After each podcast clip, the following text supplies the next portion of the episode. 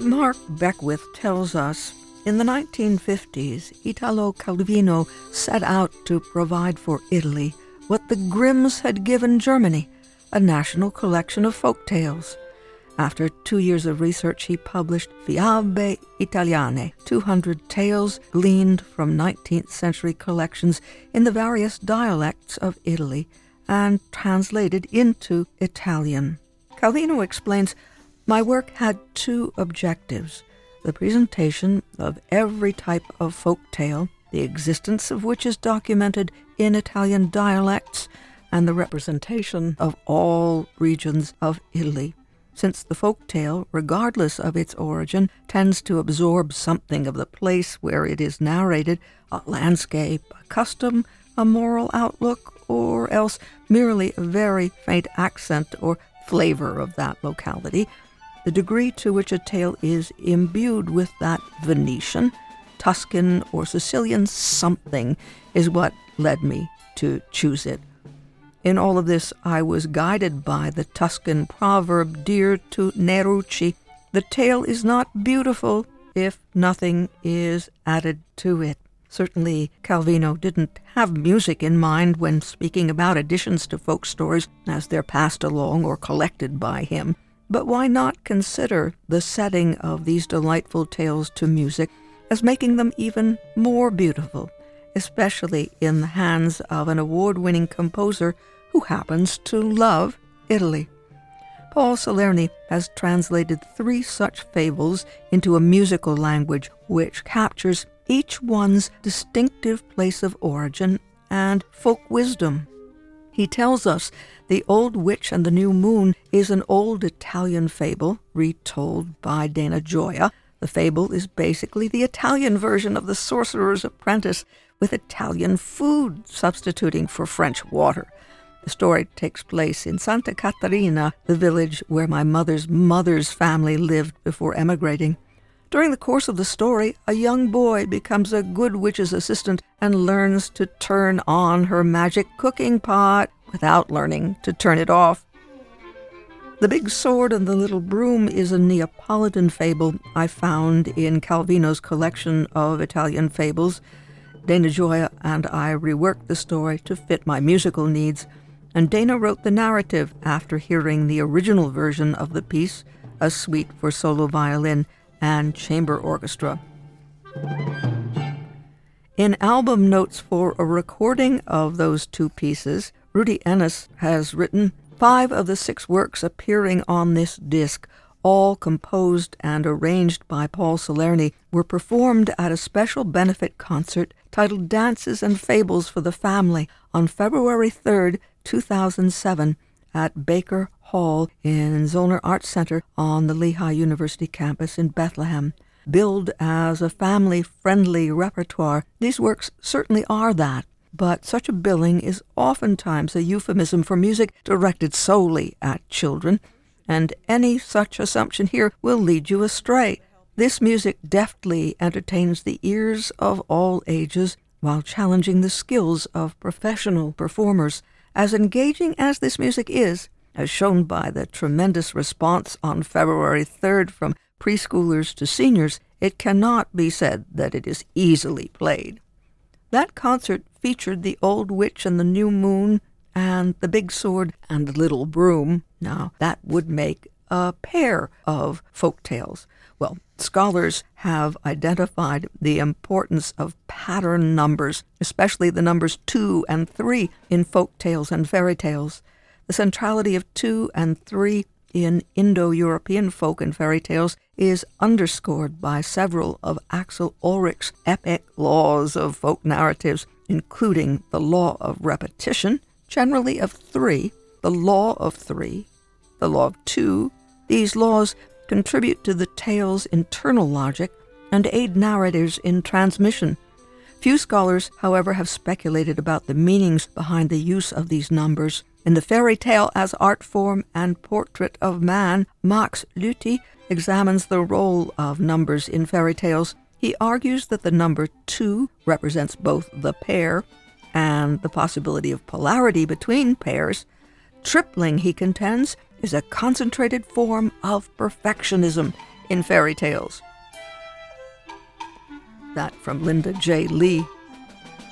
So, three can bestow a sense of wholeness and perfection in the world of folk and fairy tales. For the longest time, Paul Salerni had two tales that he'd set, but a fortuitous opportunity arose so that he could complete what has become a trilogy based on a folk tune that is this one.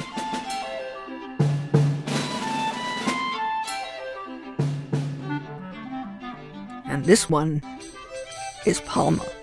As we've heard, Dr. Salerni had a chance to present the first two fables in Baker Hall at the Zoellner Arts Center at Lehigh University in Bethlehem in 2007, so 17 years ago. This weekend, he'll return to Baker Hall to present his trilogy with the Lehigh University Philharmonic under his direction. Paul Salerni returned to the WVIA studios to show us how three's a charm, and we might say, how three's charming. The Big Sword and the Little Broom, which is one of the fables, was a commission from the Lehigh Valley Chamber Orchestra. My second Italian fable, The Old Witch and the New Moon, was commissioned from the Junior String Philharmonic of the Lehigh Valley. And of course, Palma was a commission from WVIA and Northeast Pennsylvania Philharmonic. So each of these was a piece that I was asked to write, but I was lucky to have the freedom to choose a subject that was near and dear to me. We know that your ties to Italy are very, very strong. They're strong just because, obviously my grandparents emigrated. And it's interesting, my father's generation wasn't that interested in the heritage and in learning the language because their parents said, assimilate. And I think my generation is much more interested. My cousins are interested. And, one of the first things I got to do in life was have a fellowship that got me to Italy. So I spent a year then. And I very much wanted my children to know their roots. And so I got to have them spend a year of their lives when they were young in Italy so that they could learn the language and go to school in Italy. So this is important to me. And my wife, who has not a drop of Italian blood, loves things Italian because she's an opera director. So she was such a good partner and in some ways a guide to things Italian for me. And it was really through her work that I rediscovered my close relatives, my second cousins in Italy. So yeah, it's been a focus and it's a joy. It's a wonderful place to go visit and to see beautiful things and to eat fantastic food. You just used the word joy, Paul. And in our conversations, you talk about why music is important for you to create in our human lives. It gives us joy.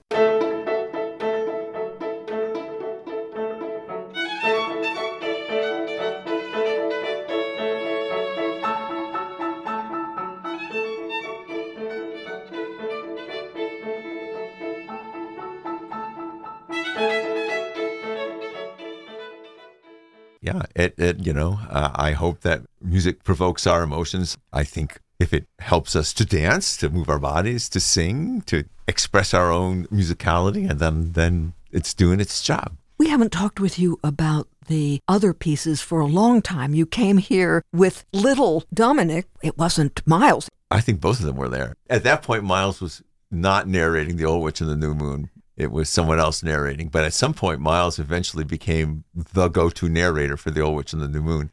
He did it several times. But yeah, so we came and did The Old Witch and the New Moon. I think Dominic must have been about 10 or 11. And it was a version of the piece for two violins because Paul Cho was here and piano. So I was playing the piano and we had a narrator and a singer. I wrote it in 1999, so maybe around 2000 we did that.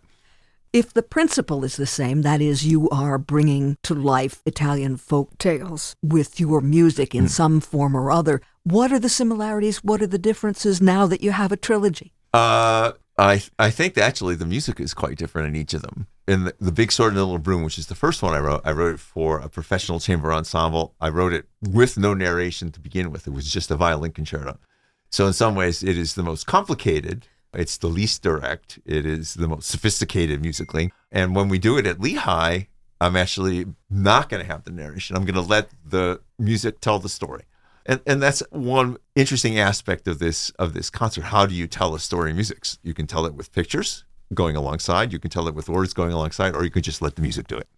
So I think the Big Sword is very different than the other pieces in that it's much more sophisticated musically and involved And since the old, which was written for a middle school orchestra, as wonderful as it is, they have the limitations. So it is the most direct and I think accessible. And Palma, I think, is the mix. And so thanks for asking me that question. I didn't think about why it is. So it has both. It has very direct stuff because children are singing it, children are playing it, and then it has pretty complicated, angular, dissonant, Schoenbergian stuff when things get a little violent and evil. Overall, we're experiencing this scary business. Yes. And hopefully not just the words, but the music are making you scared. Literally. Yes. What about the dance-like qualities? We talked about Palma as having a feeling of the dance. Anything dance-like? Oh, absolutely. I mean, basically, the old witch is almost always a waltz in 3/4. Oh, almost throughout the piece. The Big Sword in the Little Room has 4 movements, but the last movement is absolutely a saltarello and absolutely totally modeled on Mendelssohn's Symphony Italian No. 4, the last movement of that piece. I'm a notorious thief. It's only borrowing. What about the order? Will you do it chronologically? No. So because it's a concert and it's a symphonic orchestra concert, there's a kind of natural progression, which is that you normally start with an overture, then you have a concerto, and then you have the largest piece after intermission. That's the way we're going to do it. So the Old Witch and the New Moon is kind of the overture. It's the shortest piece. It's the liveliest piece and, you know, the most direct one. And then the violin concerto happens next, no narration, intermission, and then the most complicated piece. Who's the violinist? The violinist is Diane Monroe. Diane Monroe is an old friend. She is a historic person. She's totally classically trained musician, studied at the Curtis Institute, which is, you know, can't get higher than that. But she also plays jazz. And she's historic in that she was the first violinist in the Uptown String Quartet, the first and maybe only, maybe it's not the only now, but all-female, all-black quartet. And they toured the world with the great bebop artist Max Roach as part of an octet. So she is amazing in that she does both these things brilliantly.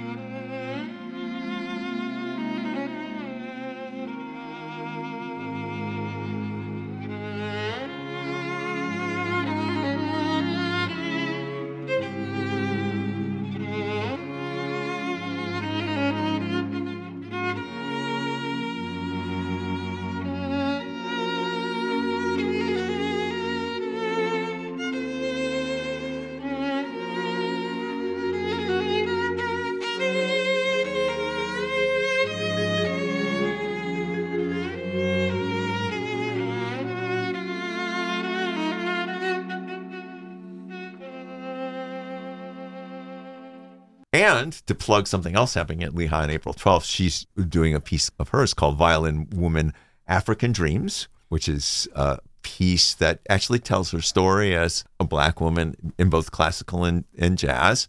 And it is an amazing mix of forces in that she's the violin soloist. There's a narrator.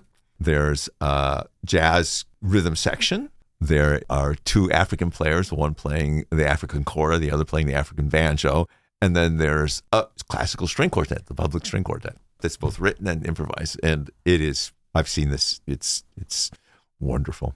And that will be at the Zoellner? Yeah, on April 12th at the Zoellner Arts Center. But she's doing this because she's our Horger Artist in Residence during this year. And so her 2 obligations are to play my violin concerto called The Big Sword and the Little Broom in February and then her piece in April. Is her role in The Big Sword a character? Oh, she's the little broom. Because she is the lively youngest daughter of the poor baker, and because she's lively and supple, she can win the contest and she can convince the prince that she's. And so there is a prince in Palma, if people haven't heard the story of Palma, but it's Palma and the old woman, and there's a bad guy and all of that. Yeah, the bad guy's the stepfather. It's you know, your typical fable. The bad guy in The Big Sword and the Little Broom is the rich cheesemaker and his 7 sons, and his oldest son is competing with the little broom, and, you know, he's big and muscular and wears a lot of armor, and as a result, he falls down the mountain because he's too burdened. You've told us the little broom is supple. What's the joy of working with your orchestra? Is the turnover such that you don't have a steady core? Who's in the orchestra? Well, and that's actually a very interesting question, because I have it both ways, which is that you get to see young people and they go through for 4 years and then they go. But the Lehigh University Philharmonic is a hybrid orchestra, so it has community members and it has several faculty members. And I've only been doing the orchestra recently for 2 years. I did it way back in 2011 for a year, and you know, the people who were the faculty members and the community members are still there. And so you have that historical knowledge, but you also have, it's great for the kids, because not only do they have these people they're playing next to, but they're actual professors. And if they need some help or some advice, they can go to them. They see, and for me, it's the model of what you do. So at Lehigh, we're not going to produce people who are going to go out and play in the major symphonies or actually have a career as a performing musician. What they're going to go out and do is play in their community orchestras. They're going to go play in their community bands. They're going to be the people who are the patrons of those things. And I think seeing their professors doing exactly that is a great model. When you have a chance then to hear these pieces, it's going to be larger than the sum of the parts, won't it be, when you hear them all together? Yeah, and it's also a little daunting. I mean, it's a lot of things to do, and frankly, and so I'm kind of violating my own rule. I don't like concerts where there's only one composer, but here I am violating this rule. But I hope, and actually your question was so pointed, that the pieces are different enough that it's a different part of my voice being displayed in each of those pieces. We haven't mentioned it yet, but when we get a narrator in the pieces, it's going to be words of Dana Gioia. Yeah, so Dana has been my longtime collaborator, and I've told this story in front of this microphone several times, but I discovered him because my wife discovered him, and we have done many, many things together.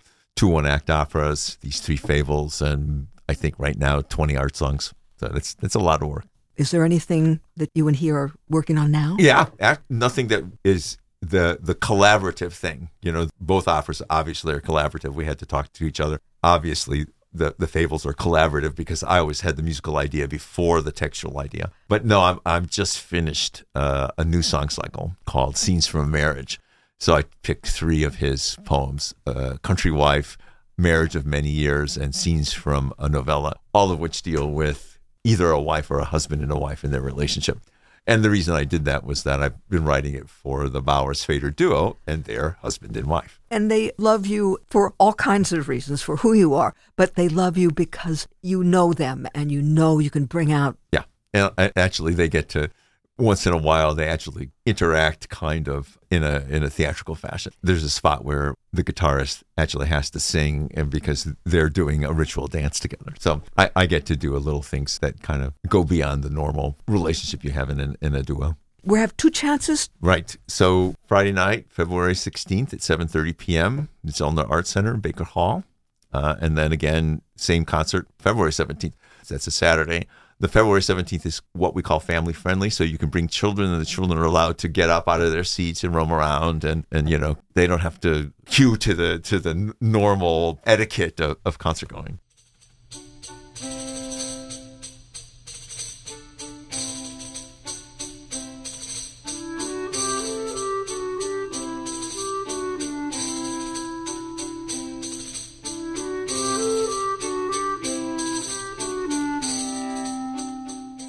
Composer Paul Salerni, the NEH Distinguished Chair in the Humanities and Professor of Music at Lehigh University in Bethlehem, where he teaches composition theory and directs the Lehigh University Very Modern Ensemble, Love Me, and he's founder and artistic director of the Monocacy Chamber Orchestra. He is someone who has received commissions from across the country, and one of those has been right here in northeastern Pennsylvania. WVIA commissioned Palma, one of his 3 fable settings, for the anniversary of WVIA Radio and the Northeastern Pennsylvania Philharmonic.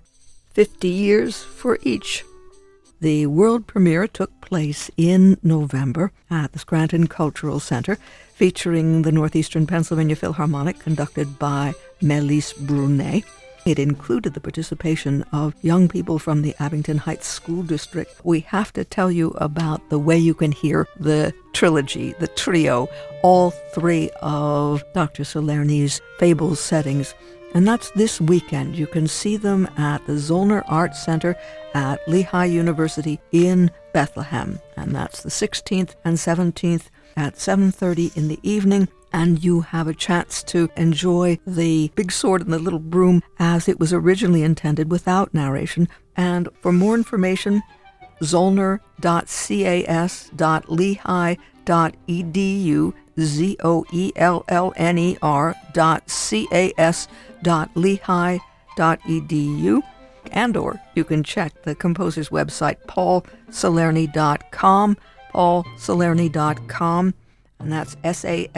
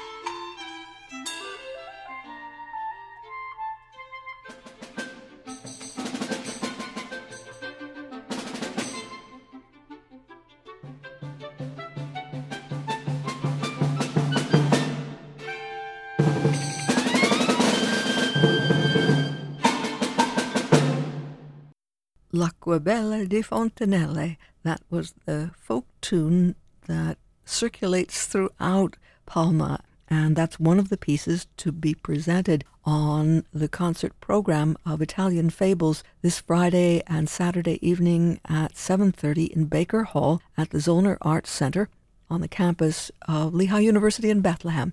The family-friendly Italian Fables for Orchestra, The Old Witch and the New Moon, The Big Sword and the Little Broom, and Palma, with texts by Dana Gioia and music by Paul Salerni, who will lead the performance.